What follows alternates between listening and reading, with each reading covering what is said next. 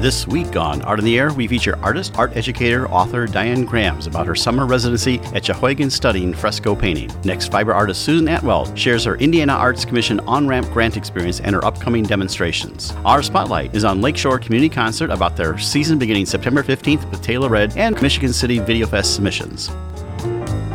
Express yourself through art and show the world your heart. Express yourself through art and show the world your heart. You're in the know with Esther and Larry. Art on the air today. Stay in the know with Larry and Esther. Art on the air our way. Express yourself through art and show the world your heart. Express yourself through art and show the world. Welcome. You're listening to Art on the Air on WVLP 103.1 FM and Lakeshore Public Radio 89.1 FM, our weekly program covering arts and arts events throughout Northwest Indiana and beyond. I'm Larry Brechner of New Perspectives Photography, right alongside here with Esther Golden of The Nest in Michigan City. Aloha, everyone. We're your hosts for Art on the Air. Art on the Air is supported by an Indiana Arts Commission Arts Project grant through South Shore Arts and the National Endowment for the Arts. Art on the Air streams live at WVLP.org and is rebroadcast on Monday at 5 p.m. Plus is also heard on Lakeshore Public Radio, 89.1 FM every Sunday at 7 p.m., also streaming live at lakeshorepublicradio.org and is available on Lakeshore Public Radio's website as a podcast. Our spotlight interviews are also heard Wednesdays on Lakeshore Public Radio. Information about Art on the Air is available at our website, brech.com slash AOTA. That's brech, B-R-E-C-H dot com slash AOTA. That includes a complete show archive, spotlight interviews, plus our show is available on multiple podcast platforms, including NPR One. Please like us on Facebook, Art on the Air, WVLP, for information about upcoming shows and interviews. And we'd like to welcome back to Art in the Air Spotlight the president of this great organization, of which I had an associate with it over the past, Lakeshore Community Concert, Carolyn Borchardt. Welcome to Art on the Air Spotlight. Well, thank you very much for having me. We just love to be able to be on your show and and tell everybody about what Lakeshore Community Concerts is doing this year. Thrilled we're going It's to have a to thing see this year. Yeah, you didn't have a season last year, so now you're all keyed up and ready to go. So tell us a little bit about that. Uh, tell us a little uh, briefly about from Lakeshore Community Concerts they're doing and everything this year, and then your season. You have six events going on. Right. Well, we've been in business since 1947. Um, we are on our 74th year right now. Granted, we didn't get to do last year, but we have our venue at Munster High School, working with Ray Pelaz to get everything set up and figure out what the CDC rules are and how do we have to follow that. We're still offering six concerts for $75 for subscription. So that's really good. We have our website up and running on lakeshoreconcerts.org. We have also, if you have a family, you can add $15 for your children and all of the children in your family can come for that $15. You can't go out to orphanages and pick up other people, but they have to be yours, you know. Um, this year, our concerts, we try to have a variety. Our first one is Taylor Red. Taylor Red is this evening, as a matter of fact. Um, they're identical triplets, Nicole, Natalie, and Nika. And they are uh, country. I would call them mostly country, but um, they're really energetic and um, we're just really excited to be able to hear them tonight, see them tonight, the whole nine yards. Uh, another one of our concerts this year, November 8th, is the Black Market Trust, and they're a pop vocal jazz kind of a group, a band, and they're um, Very swing. Yes, they are very swing. You're correct. Um, five world class musicians. They've traveled the entire globe. So we're very thrilled with them. Then in January on the 25th, we have the Thalea String Quartet and they're not only performing for us, but they're also going to be one of our outreach programs. They haven't, our outreach person hasn't set up exactly where they're going to go, but we do schools, we do senior residences, a, ver- a variety of things. And this group is talk about from everywhere. They're Canadian, Nigerian, Venezuelan, Japanese. I mean, you're talking, you got the world in your hands with this group. So we're excited about them because we know we have a lot of chamber music lovers. Yes, they're very Um, good. Yeah. In March 21st, we have Duo Baldo, who is a musical comedy team. They have uh, Brad Repp, who's a violinist, and Aldo Gentileschi, who is their pianist and also an actor. So they do humor, pop culture, a wide variety of um, fun stuff for them. In April on the 4th, we have Let's Rock Broadway with a group called The Diamonds. And they are, as you well, I can tell from their picture, they're kind of 50s influence. So they, um, they're rock and roll, you know? Lots of show They're- tunes. Yeah, exactly. And maybe American Songbook stuff too. Yeah. Oh, I bet you're right. I bet you they will have American Songbook stuff. They're they're real. They were so much fun in their when we did their audition. We just loved them.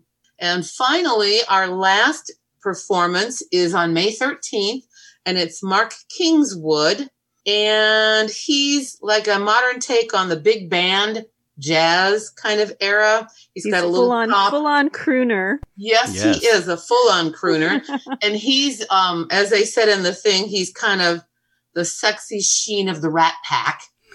um, he's also going to do an outreach program for us, but we don't Oh, have our how outreach fun. program set up yet. So we're very excited about this season. It should be wonderful. Um, we are not going to do our reciprocity this year because we just felt like our people needed to be coming first and we didn't know how many are going to come back and how many aren't. So we thought this year we're going to lay back on that.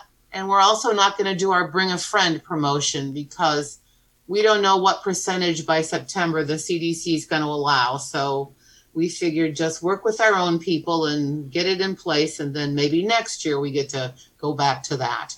Well, Carolyn, I think it's really commendable that you kept the season price the same after this year of not having those funds. Yeah, we were really lucky because we got some good sponsor donors and we got the grant from the Indiana Arts. So that helps. So, real quickly, tell us how they can get tickets and where you're performing and uh, that information, website, and phone numbers. Okay, the website is lakeshoreconcerts.org. Contact information Jim Rochelle is our membership person. His number is 219 789 3851, and you can find that on our website. And my number is 219 932 9795. Well, that's uh, from Lakeshore Community Concerts, uh, Carolyn Borchardt, president of Lakeshore Community Concert. Thank you so much for coming Art of the Air Spotlight. Thank, Thank you. you. Thank you so much.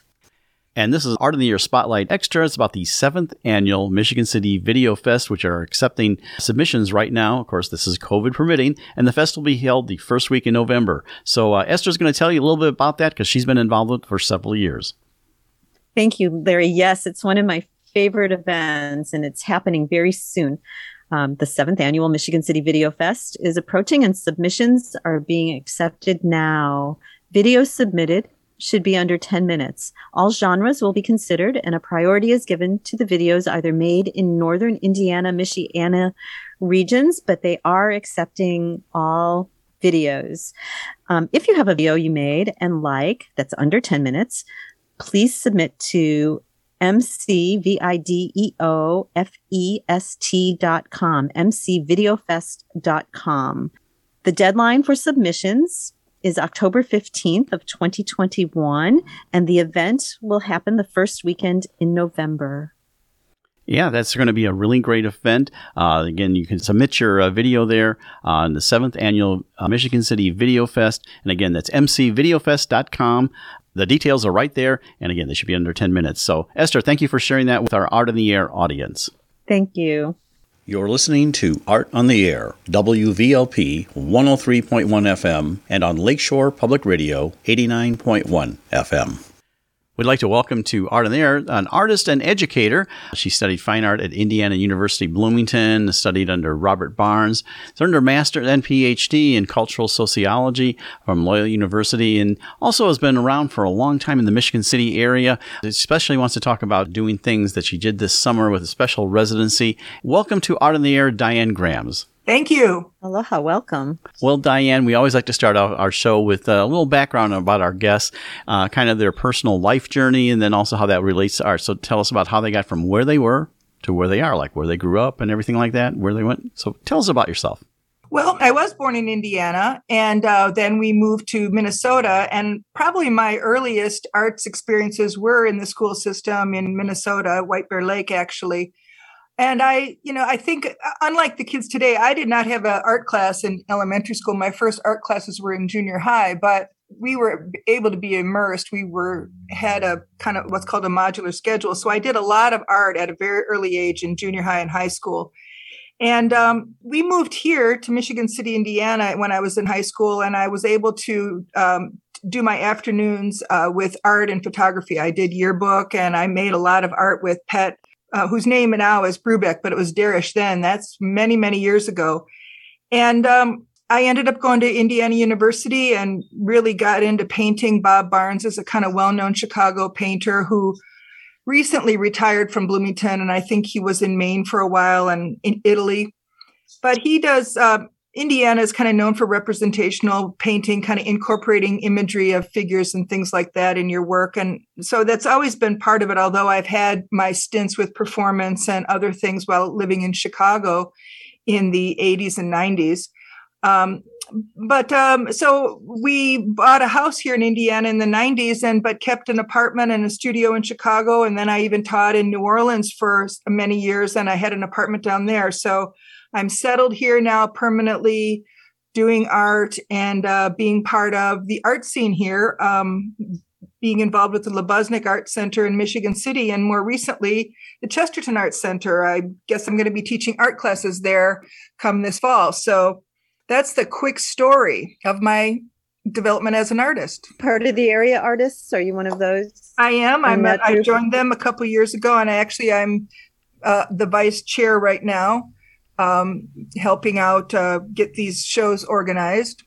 But my art career in Chicago was probably the most developed. I worked for the Chicago Artist Coalition for many years, and then I became a member of Artemisia Gallery. So I was doing a lot of shows with Artemisia, which was a feminist gallery in Chicago, and really loved it. And um, I also did performance. Um, we had a group called Battle Axe, which is surprising. It was a very feminist group, and we did performances with at, at as well as other places. But it was really a time when people were really artists were very very engaged in the in the uh, public discourse, and that's how we were. And um, I did installation at Ar- Artemisia as well with a lot of text. I guess that's what most people know me for is doing these large drawings with text in them. So for the art world people out there, that they might recall some of that. Yeah, we're curious about the performance aspect of uh, what you did. So, t- did you actually perform and how, you know things like that? Tell us a little more details about that. Yeah, we were writing. Um, we did performances that were about. I did a book called "A Prayer in No Man's Land." Actually, it was kind of a. It was actually 37 pages um, poem that I ended up getting an Art Matters grant for. And Art Matters is a foundation in New York, and so that was published. And then also it was featured. I did pieces that were featured in an exhibition in, at Artemisia. And the performances, that piece was really about um, growing up and some of the um, struggles my sister had just. So the, the performance was based on a, a very long poem that I wrote called A Prayer in No Man's Land. And um, I got an Art Matters grant for that. Art Matters is a foundation in New York and uh, it was a feminist work that was um, about what it means to grow up female. And my sister at the time was um, going through a divorce. And so you know i had been talking with her a lot about you know taking power in her own, own life. And that was pretty much what it was about. And i did a show at artemisia based on that as well. And i incorporated these images from um, I had been looking at Boy Scout and Girl Scout manuals for a while, and I noticed, and this is, you know, this is kind of old news today, but back then it was kind of new to me that boys were really socialized very differently than girls. And so I had girls doing the things that the boys were doing in the Boy Scout manuals, like diving forward rolls and backward rolls and building things and making things. And Making so I fires. yeah, building fires, camping, dressing up like Indians and running around. And uh, the Girl Scout manuals had, you know, really skinny little girls and showed you how to set the table and sit and knit and sew. And and I was all those things when I was a kid. I did sew and I did all those things, but I was just shocked that boys at such a young age were encouraged to do such crazy and fun things. And so that's what was in my paintings as well as um, I brought up in this um, book as well that I did. So that was in in the 80s and 90s, and um, then we got into the 2000s. it, just, it just seems like um, you know when I I just want to jump to Skowhegan because I went to Skowhegan in 1980. Um, at the time, and their their their mission is to help people, young people, make the transition from student to um, adult or professional artist. And so I went there in 1980 and I, I was very young. I realized I was 22 at the time because now I just went back this year. This was their first alumni um, summer. And uh, I was one of, I guess they have 4,000 alumni and 300 applied and 30 were accepted. And I was one of them and um, had just the most fantastic time. But just looking at your whole life, I mean, I had to look at my life to apply. And then, you know, everybody was telling about all the things they'd done since their own residencies. And so it seems like a long time to me. So I'll skip over the 2000s to the two, 2020s and just go talk about this year now.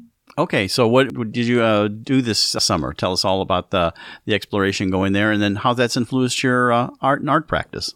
Well, when I was there in 1980, I learned fresco. It's called Skowhegan School of Painting and Sculpture, and fresco painting has always been part of their uh, repertoire. And so I did do fresco painting then in 1980 with a guy named George Schneeman. And um, the summer is really an immersion um, where a lot of really well known artists come. Um, Howardena Pindell was there that summer, and Susan Rothenberg and um, Jackie Winsor and Martin Puryear. And so you really were were able to learn from people who were showing their work and really well known. But at the time, we did a fresco. The guy George Schneeman did um, painted clothing, and so he suggested we make a clothesline. And so that's what we did. We did a wall on the outside of a building, which was a clothesline, and everybody did different pieces of clothing. And I did a bandana, and um, I really wanted to do fresco when I left, but it's so hard because you need to get this stuff called slaked lime and you need to grind your own pigments. And the whole uh, way art is set up today, it's just not made for it. Uh, it wasn't then anyway. And so about five years ago, I decided I'm going to do fresco. And I started building that part of my studio out and started collecting the materials. And I actually found a conservation place in Chicago that I could buy the lime from, the slaked lime. And this is a, a chemical transformation. It's not what you can get at uh, a local hardware store.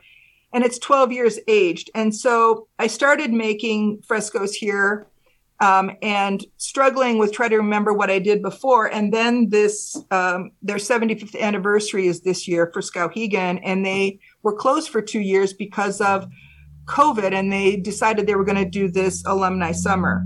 So I applied and I got in, and um, it was just amazing. And I learned so much more than I did the first time around for fresco. And uh, people ask me, why do you want to do this? And one of the reasons is, is I do like the whole idea of the permanence of fresco. I mean, some of the oldest paintings in the world are cave paintings, and then we have the things on churches, and and just about every ethnicity has them. And I think that's why it, it wasn't supported for the longest time because people really weren't interested in you know building a wall that they had for the rest of the millennium. But um, now they are. And so it's really interesting. And but what's what i think brings it into this modern context is the medium itself is really kind of a surprising medium. It it it did force me to change how i was working. You you have to think through what you're going to make because you only have about five hours is the, the typical time to paint on this wet plaster. You have to set everything up and lay your plaster, and then you paint on it. And it, it sounds, I always joke that it sounds like torture by fresco because you have to build your pieces and lay it down, and then you have to get ready to paint and you have to paint. But what is amazing is it made me think through my process differently and i do work from drawings now and i transfer them onto tissue paper and when i'm ready to paint and the surface is ready i actually draw it right on the draw right on the tissue and so there's this line kind of embossed into the surface which is another really cool aspect to it. But um, the guys it was it was men and women but mostly guys that were in the fresco studio and they they did a workshop where we were we had to learn all this stuff and then start painting at three o'clock. And i just said there's no way i'm starting a painting at three o'clock. And um, what was shocking was i ended up doing a lot of painting after three o'clock because you have to set your stuff up and you have to it's got to the fresco itself once you lay the plaster it has to set up which sometimes should only take an hour but it was so humid it took two and three hours. But then that meant that you had like 10 hours to paint on it. And the guys were joking that it's fresco madness because you're kind of sucked into this medium and it literally is the physicality of pigment being sucked into the plaster. And you start finding your space on the plaster using thinned out paint. And then as the time goes by the surface gets is happier and happier. It wants more pigment. It won't just take a lot of pigment right away. It needs to be painted on for a while and then it just starts absorbing the pigment and it really and at that point you know what it is you want to paint and um, or how you want to paint it because you've been painting already on it. So it really forces this commitment and it is actually like a performance. You have to get everything ready and then and get be ready to paint and then you paint. And uh, i did a wall there a four foot by four foot wall and my goal was to explore um, these pigments because people I loved the Pompeii Villa of Mysteries. That's what my piece was based on. And this is a beautiful painting that was done, I think, in 50 BC, but then it was covered by the ash of Vesuvius. And it's so bright. And people a long time ago said that it was because of the volcano that it, the, the pigment became so bright. And in fact, um, Oscar, who was the, the studio director, said, no, you can paint that bright. And you just have to get to this point where the pigment is being sucked into the, the, um, to the, to the plaster. And it is true. You're layering, la- you're putting layers on. So he said, you know, maybe it's your, maybe you add pigment 30 times to that over the course of your five to 10 hours of painting. And that's what I accomplished. I saw that I could get these super rich, colors using earth pigments, which is what you have to use for fresco. You can't use cadmiums or anything, it's all natural. And the pigment is from Herculaneum in uh, Italy. It's called Ercolano red. It's a form of Indian red. And then the other thing I wanted to do was to do a fresco over a course of several days. And you have to do these things called, giornata lines where you decide where you're going to end. And then the next time you come back, you have to lay your plaster in and then match it up. And so I did that, and it was definitely a wonderful learning experience to, you know, stretch this out like that. And then I did a lot of very quick frescoes that were on wood panel. Um, one beautiful circular one that is two, two feet, two, 25 pound. I also frescoes on much fun. It's just you lay your, I did toned, blue toned fres, uh, uh, plaster where I t- uh, pressed it into the burlap and then a light skim coat of lime. And then I did what's called sgraffito, where you sgraffito, where you draw back into it. So it's almost like an etching. So the medium goes from being this intense, permanent structure to a building to something that could be attached to a wall from a wood frame to something as delicate as you know and quick as something on burlap that you then glue down to a piece of wood um, and then it becomes you know it has its substrate. So diane how intricate or detailed can you get with the fresco? So what kind of paintings were you doing? Well i did um my my main pieces were based on the villa of mysteries and they have a, a border on the top that is like a faux marble. So i had that and then i had a, a, a line that looks like it, it's a, a like a three inch wide line that looks like it's a beveled pattern almost like a um, geometric and it looks like a bevel. So it looks like a faux finish or a um, trompe l'oeil kind of thing. So I had marble trompe l'oeil, and then I had these images of of figures rolling on uh, on um, on this platform. And in the Villa of Mysteries, it's figures on this green platform, and it's uh, they think it's like some uh, ritual, initiation ritual for marriage or something. But it's figures moving through the space. So that's what mine is, and it's very detailed. I mean, my figures are very three dimensional, and you can just keep adding your, um, you know, your t- detailed lines to it. And it, I mean, I basically always quit before the painting was done, would stop. I mean, I could have worked for three or four more hours. The painting was still, the, the surface was still accepting the paint. So, what kind of bleed is there with the plaster um, as far as getting detail? I mean, is there a certain point where um, I'm, I, you know, because I was just wondering about the bleed, I guess. Well, it doesn't really bleed like watercolor. In fact, that was something I I taught myself how to do because people say that it's a lot like watercolor, but you can't um, you can't do washes or um, you know you, with watercolor you can do like a wash and then add into it. You really can't do that. I mean, I I actually there it doesn't the colors don't run into each other and bleed like that. They actually you lay them down and they suck right into the plaster. So um, it really is the, the the strategy which oscar uses and which i adopted was to grind my pigments and have a cup of each of the purest form of the pigment with the water in it and then do three layers three cups of slightly um, of uh, watered down. So you start with a watered down version of this maybe this Ercolano red, which is really thin, and you then you slowly build up to this intense um, thick one. So the process is to is to do these thin colors and then build it up, but it's everything's being sucked down and it's not moving like it does on top of a piece of watercolor paper. It doesn't move at all, as a matter of fact. It but you can put one on top of the other and it will you'll actually see that brush stroke really well. It doesn't you'll see the brushstroke rather than it doesn't blend like a like watercolor at all, which is kind of surprising. And that's something I had to and other people who have learned to do watercolor and then do fresco and people say it's like watercolor. You have to just turn that part off of your mind because it doesn't work like that. Did you bring any pieces home from that your experience this summer? I did. I have um, two small pieces and the um, and the um, in fact if you want i know the radio audience can't see them but maybe you can see them and describe them okay so this is one that you can see. It's on a wood panel in the back and there was metal lath in here and then the layers of plaster. There's two layers of plaster on it. This is a close-up of i called it uh, kissing michelangelo's david. That's kind of like michelangelo's david's nose. So i did a close-up of these body parts actually and this is one that this is the burlap one, which is pretty delicate, but it's um, this is where it is the sgraffito, where the blue first tone, the first layer of plaster was tone dark blue, and then the white layer was right on top of it.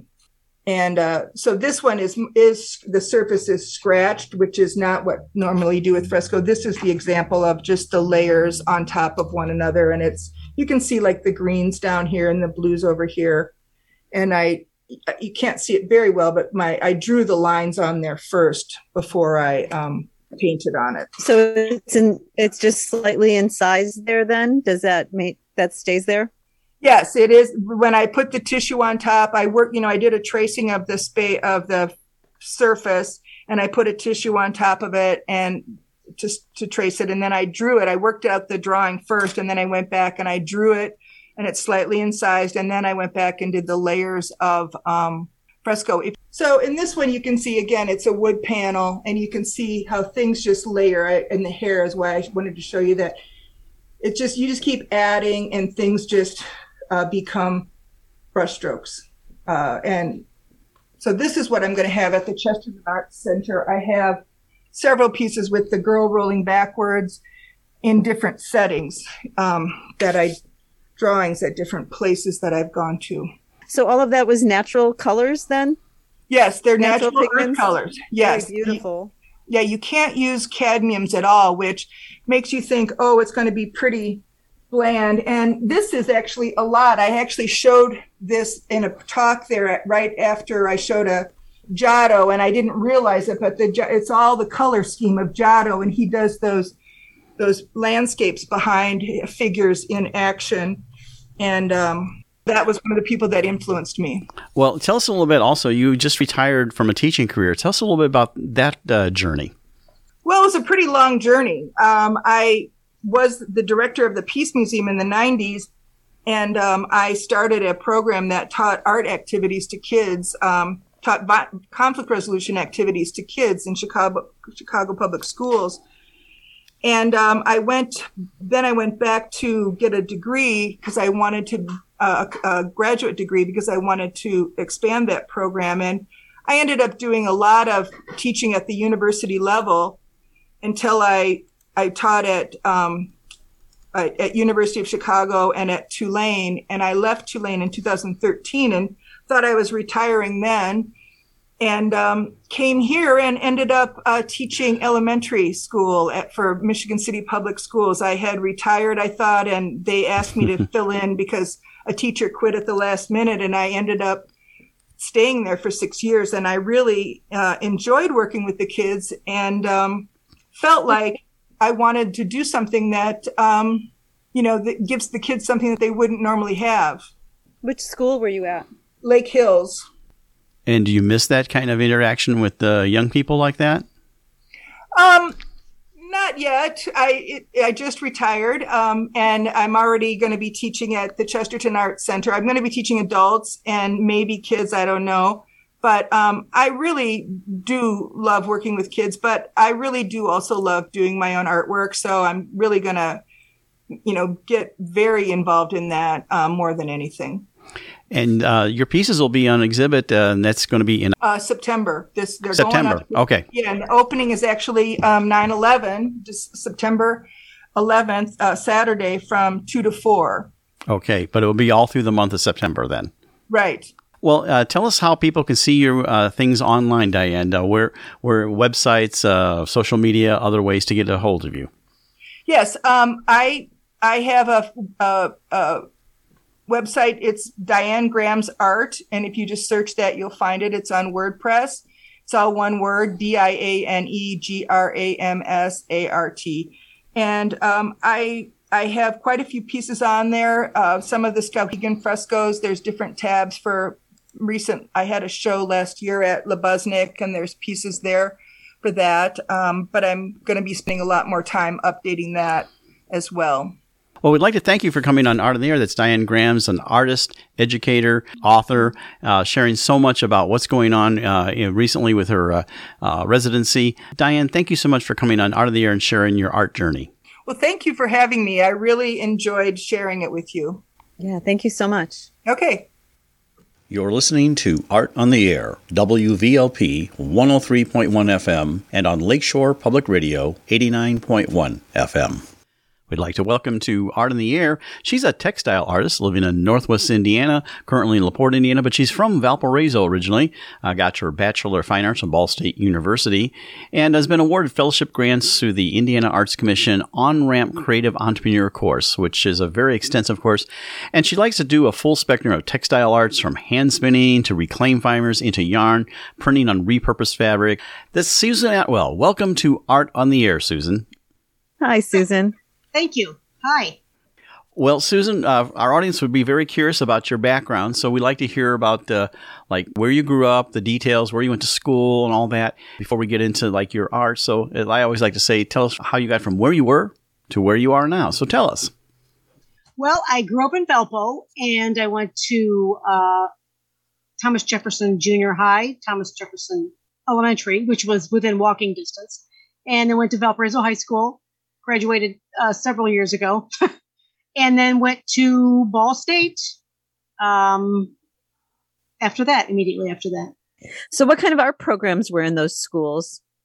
Well, in in junior high, it, it was uh, where I actually started the textile journey. I think you could say my ninth grade art teacher was a weaver, so she had looms in the art room, and I would go in before class and stay after school and weave. So that got me all excited. And and I do have to say that it's in my DNA because both of my grandmothers were were quilt makers and seamstresses, and it's just it's just really part of who I am. It's something I just cannot deny. So, what made you move on to uh, when you went to Ball State? What was your course of study there? Uh, in terms of how, and how that kind of progressed into that? Did you study fiber art there also, or? Well, I did, but I going into it, I thought I was going to be a ceramics major because there were no textile programs at, at the high school. So I was into photography and ceramics, and then I got to Ball State and thought, oh yeah, I'm gonna I'm gonna major in ceramics. And then I I had a lot of trouble um, throwing a, a 12 inch cylinder on the wheel, so I thought, well, this isn't gonna work. So I thought, oh, Too wobbly. a little bit, a little bit, a little bit short. and although I enjoyed it, but I went upstairs to the uh, the the fiber room and just was and was just reacquainted with that all that you know um, that was had been you know in me waiting to surface again. Um, I just fell in love with that whole process, and, and I decided, oh yeah, this is what I'm going to do. I'm gonna I'm gonna major, and and at that time it was weaving. I like to say textiles because we did more than just weaving, but it was primarily weaving, and any of the other things I did there, I I, I taught myself. So um, you went to Ball State, and then uh, what happened from there? Uh, did you go immediately into an art practice, or you know, what happened? No, I was um, in and out of retail trying to support myself, and I was always doing, you know, something on the side. I had bought a loom from Ball State because the year I graduated, they eliminated the fiber program, sadly. So I was able to pick up a loom for you know a hundred bucks, and uh, I was doing that on and off, and and then one thing leads to another. You know, over the years, um, I tried this, I tried that, and um, and now I'm back to full circle making yarn so I can weave and knit. So, um, how did Fat Quarter Quilt Farm? How did that name? Um, what do you do with that? Oh, okay, that's another thing. Yes, of course. Um, in 2004, we remodeled the garage at my property here into a studio. So It's a single car garage. And I purchased a long arm quilting machine with the intent of doing that on the side again on the weekends and things. But I had lost my job about the same time in Chicago. So I started doing that uh, full time. There wasn't a lot of work at that point because I was pretty new on the scene. Um, and I was working part time doing other things. But fat quarter is a measurement of fabric that quilters like to buy because instead of a long, narrow strip, it's a short, square piece that's more utilizable. So it just was a catchy kind of thing. Fat quarter quilt farm, kind of a catchy name. So that's mostly where you do your quilting out of that, or are there other? Is that sort of the name of your business as well? And yes, I don't really have an official business anymore. I did it for several years and um, ended up going back to work full time. But I still do it uh, periodically, mostly in the wintertime. I have like a handful of clients that that I really jive with, and I'm not looking for new business. But um, so I yeah, I still do it here in the wintertime. Right now, it is filed with uh, yarns and fibers and things for my upcoming program. But um, it's a it's a it's a So- thing I'll probably do I So, die. Susan, can you explain to everybody what the long arm, like freestyle quilting is? Sure. It's a instead of pushing fabric through a machine, this machine is turned perpendicular and it has it has handles and it's on an XY axis and you drive it over the quilt sandwich. So my machine is a 14 foot frame and I can do king size quilts on it. And what I have always done is done custom freehand, and that means it's hand guided. So there aren't any computer attachments, there aren't any preconceived drawings, although you could you could use those, but I've never done that. I've always let the quilt top and its piecing uh, dictate what I do as far as the custom quilting. So it's always comes from my from my head into my hands. What brand of um, sewing machine do you use? It's a it's an APQS um, Millennium, Mm. and it was new in 2004. And as you can imagine, it's already like you know outdated. but that's okay. And lots of it. miles, lots of Yeah. miles on it. yes, lots and lots and lots and lots of miles. And I have, I, I really wish I could have kept track of the numbers of quilts that I've quilted over the years, but it's just, it's, it's, it's, yeah, I can't even imagine. It may, may even be into the thousands, to be perfectly honest. I don't know for sure. It's been a lot. We met because of um, you taught a couple of classes on um, printing fiber or fabric printing and your wet felting, right? The wet Mhm. felting, the shawls that we did. So Yes. how did that come about? So did you do those for yourself personally and then you started teaching or, or how did all of that come together Um, for you? Well, a, a friend of ours, a friend of uh, mine, I say ours, my friend Brenda and I, um, we got reacquainted with a friend from uh, grade school, and she had taken a class with this master felter, and I think she may have been from Russia or something. I'm not exactly sure, but she took a class and they felted a, a garment. It was a dress, and she says, "I'm going to teach you guys how to do this." And we were like, "You've got to be kidding! A dress?" She's like, "Yeah." So we did it, and it worked. And we were both just like gobsmacked because we're like, what just happened? How did, what did we just do? And so we started like way, way out there instead with basic stuff. Like usually you, you start with a bar of soap, right? You know, in Girl Scouts or something. And we just started off with this, you know, this, this garment.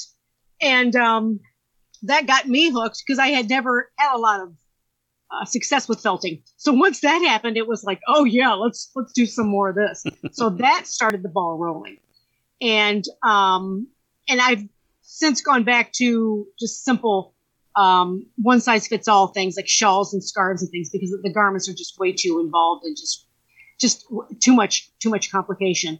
But um, so that's what's that's what started that whole ball rolling, and I'm and I'm looking forward to more of that because with through this grant, I'm purchasing a piece of special equipment that's going to get revealed in the third part of the presentation. I can't talk about it yet because I don't have it yet, but that's exciting too. So I'm excited to keep going with that and experiment more with some processes on top of uh, felt.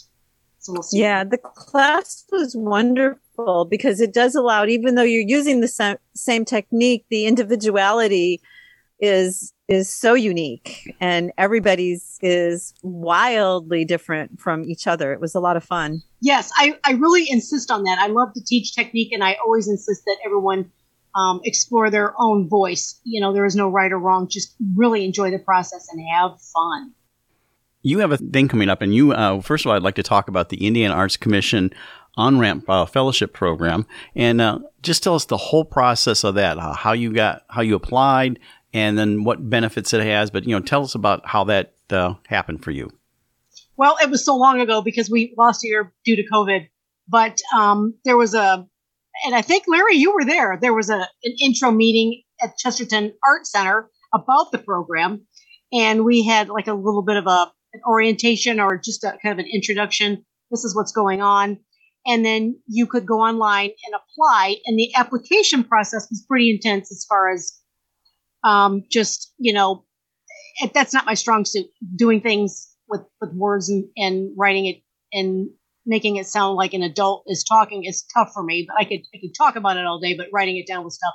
But anyway, so you apply, and they chose, I believe, forty artists from across Indiana. It was an Indiana resident only thing, and then um, I, I think I applied. It was the second time I applied that I actually got accepted. Yes, yes, it was the second time, and the following year, and then we we got our notifications, and then COVID hit, and they decided to postpone it for another year. So you we were all excited about, oh yay, we got in, and then we're not doing it. So I kind of forgot about it for a year, and then.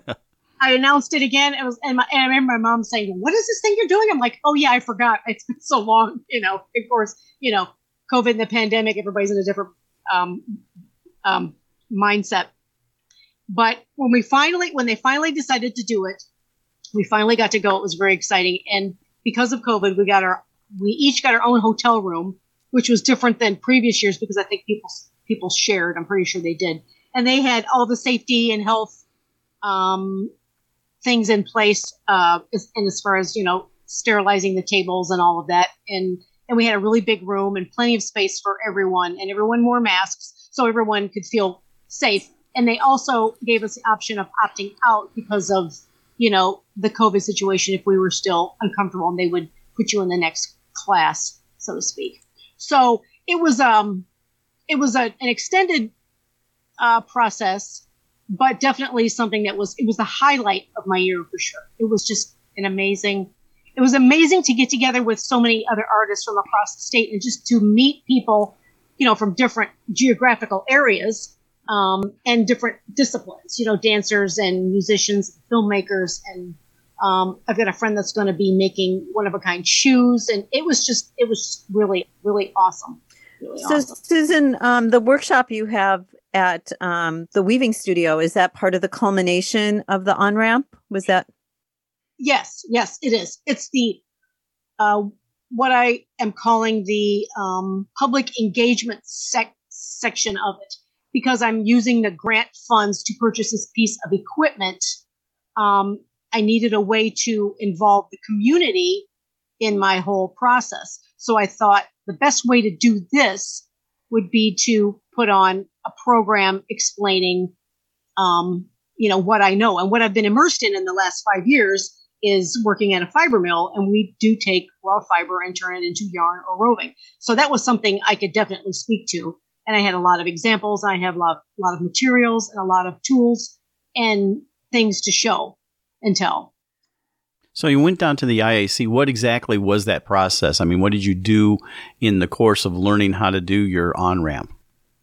Well, um, it was a three day thing, and we learned a lot about um, like getting financing from other um, from individuals. Um, a lot of um, just thinking about what our unique value is in as far as um, in the artistic world. Like, what is it I what what is the service I provide as an artist to the community?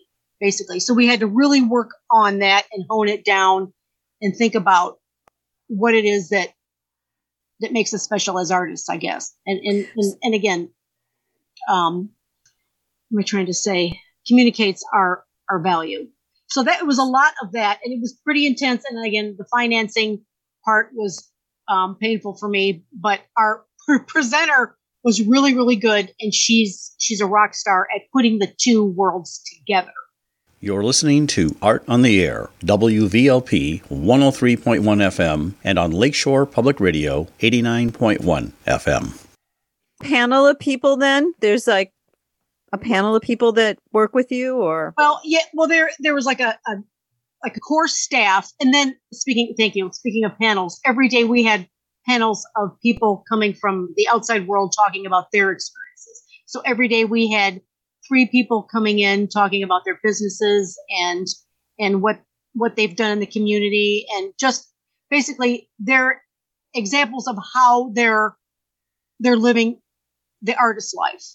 So it was just an, a, another way to um, glean experiences and approaches from people that are actually, you know, walking the walk. And did you feel that experience was very valuable? Oh yeah, yeah, it was great. It was it was tremendous because it was people from all all across the board as far as um, in their in their journey of being an artist. So yeah, it was everything about it. I, I cannot recommend it enough. I would I cannot um, encourage people enough to to apply for the program. Now, your program or your uh, your thing is Animal to Art, and you're doing them in three parts. So, can you explain that to uh, to us how how that's going to work? If uh, I was interested in coming out to that, uh, what the process is for part one, part two, part three, and why are there three parts? And just explain that whole Animal to Art. Well, when I first came up with this idea, of course, I had like, you know, too much. And I'm, how am I going to put this together? And I thought, well, if we break it down into chunks, into processes and different things, uh, we could do it. We could do it, but I had to do it in three parts. And I think I'm going overboard on the community engagement thing, but I wanted people to know as much as I could possibly cram in a in a program. So the first the first one basically is talking about how we take or someone can take anyone that wants to do the process takes raw fiber from the animal whether it's a it's a, a sheep or an alpaca or a goat or whatever it is. Um, and and the and the long process it takes to get to um, yarn or finished product. Now a lot of people since since this is something that i i do every week i kind of take it for granted but i know there's people out there that that don't understand you know the process. And there's a lot of steps to it even when it's mechanized even when you're doing it in an industrial setting. So I broke it down into uh, just getting to the yarn and a machine knit um, example. I'll have several examples. And then I thought, I used to be a weaver and it's been so long, I don't even know if I could do it anymore. I'm so, so rusty. So I thought I'd bring in Chris Acton and she was super excited to join. And she's an on ramp person from, I think, two classes ago. So she was thrilled to, to be able to uh, join in on this, on this program. And she's going to do the second part. So I'm going to let her just talk about everything that she's doing. Um, and all of her insights. And I know she does every week, she does live at the loom. So she's doing videos and things. And that's part of her, I think, public engagement process that she's enjoying. And I think that probably, I'm guessing it started with the on ramp um, program. And then the last one is the felting demonstration. And that's where I'm going to show um, hands on, um, well, hand processing. And then I'm going to have this, this new piece of equipment, this machine, which is something I just discovered this past April. So I was pretty excited to find that out. And I didn't realize I was going to use that for my grant fellowship until literally like a month before on ramp. So that was pretty exciting. So it must have, the universe must have been listening. Um, and then I'm going to, and at the end of that, if, if people want to participate, uh, kids especially, if you bring your own bar of soap, we'll do a, a wet felted bar of soap so people can get their hands on and experience that whole transformation of of you know fleece fiber hair into a, a one kind of one unit um, textile. And so you're going to do these over three months, uh, if I understand right, like starting in September. Right. The first one is September 18th. The second one featuring Chris Acton. The weaving is going to be October 6th, I believe. October 2nd. Second. Thank you. Thank you. And then uh, the last one is November. November 6th, yes. Yes. And and that's being held where? Where's that? Three Moons Fiberworks, and we we had to I had to book that pretty quick because she's got a lot of things going on there, and um and it just worked out as far as getting it getting it in before Christmas because after and after Christmas you know things slow down and people just kind of hibernate. So we wanted Is to there get limit to is there a limit to how many people can observe this and how do they reserve time? at, at this point, we don't have any restrictions on um, number of people in the building, except for her original, you know, fire code. But we're not even close to that yet. But we're asking people to bring masks just in case. Um, we're going to space it out as much as we can. Um, if you want to sign up, you you can go to their website and you can sign up for one, two, or three of the of the programs. It doesn't matter, whatever you're interested in, but you have to do it individually for each program, um, just because of the way it's set up. We just need to know how many people are coming. And that's at three um, three moons fiberworks.com. That's three moons fiberworks.com. And then you can get Yes, to it all there. And that's in Chesterton, of course. So Yeah. I want to touch briefly. You talked a little bit how COVID in, impacted your on ramp process, but how did it impact you? Tell us a little about that uh, in terms of getting out to do things, or what was the impact? Oh, wow. Well, um, I haven't seen Susan in almost two years. That was an- yeah, there's exactly, exactly. And I wondered about you, how things were, how it was affecting you at the nest. Um, well, let's just say it started off with I was scrubbing the siding on my house by hand. That was a little weird because I don't normally do stuff like that. But I'll tell you what saved me was hiking outside at the dunes every day with a with a friend, pretty much every, day, every week. So that was something that was good. We got out in the elements even when it was super cold. But it winter's hard for me anyway because I'm stuck inside and I'm more of an outside girl. And my studio is just keeps getting smaller and smaller with all this, this stuff I'm collecting and all these things I'm doing. But um, I had I had quilts to keep me busy, but it was it was it was hard. I, I don't know how, how else to say it. And and we and you know people lo- losing loved ones and of course it was it was just heartbreaking to hear all of these things. Um, but I I tried to stay busy as much as I could, and I and literally getting outside even even in the middle of winter just totally saved me. What are you looking forward to now? Yeah, well, it, unfortunately, let's assume we got through the Delta variant, but what are you looking forward to do? I'm looking forward to this program because I keep thinking about it, and it's been in my. I've been thinking about it since Memorial Day, and I'm really ready to just get up there and just do this. Um, and I'm looking forward to this new piece of equipment and the possibilities it may bring because it's going to really lessen my physical effort. I'm a big fan of machines. Whenever you can involve a machine or a tool, definitely do it because I want to get to the fun stuff. well, Susan, I think that's a, a good round. That's a Susan Atwood. She's a Indiana Arts Commission Honor Fellowship grantee, and uh, she'll be doing uh, her Animal to Art project. Part one is at Fleece to Yarn. That's September 18th. Part two is Yarn to Woven Fabric, and that's with our old friend Chris Acton, also October 2nd.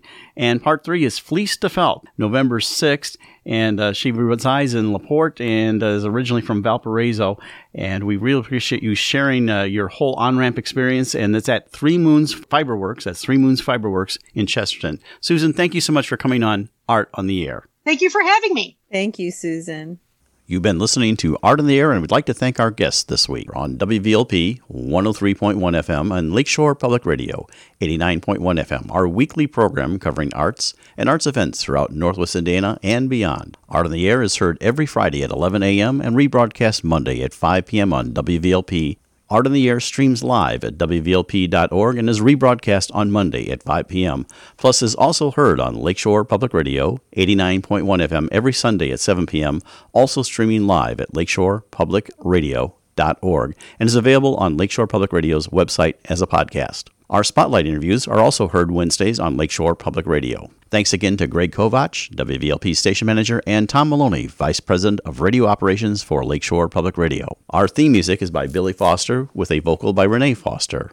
Art in the Air is supported by an Indiana Arts Commission Arts Project grant and the National Endowment for the Arts. Underwriters for Art in the Air, Walt Breidinger of Paragon Investments and Mary Levan, Arts Patron. Art in the Air is always looking for financial support. We'd like to thank our current supporters. If you're looking to support Art in the Air, Esther and I especially would invite you to become an underwriter of this program in particular.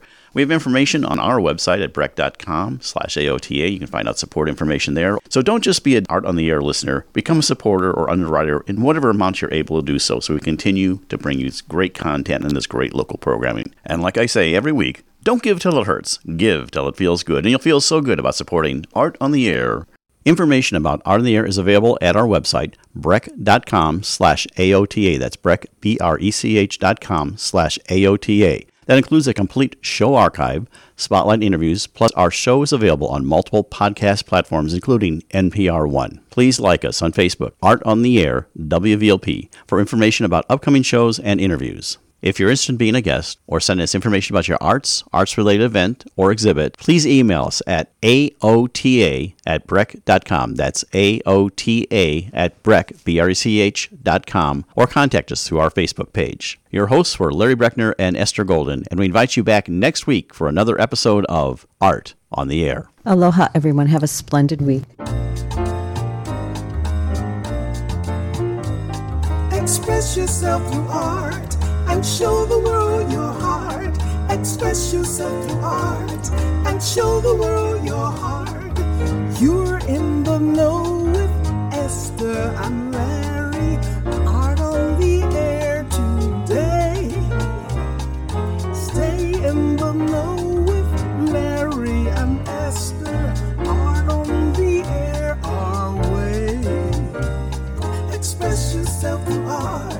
and show the world your heart. Express yourself through art and show the world your heart. Express yourself through art and show the world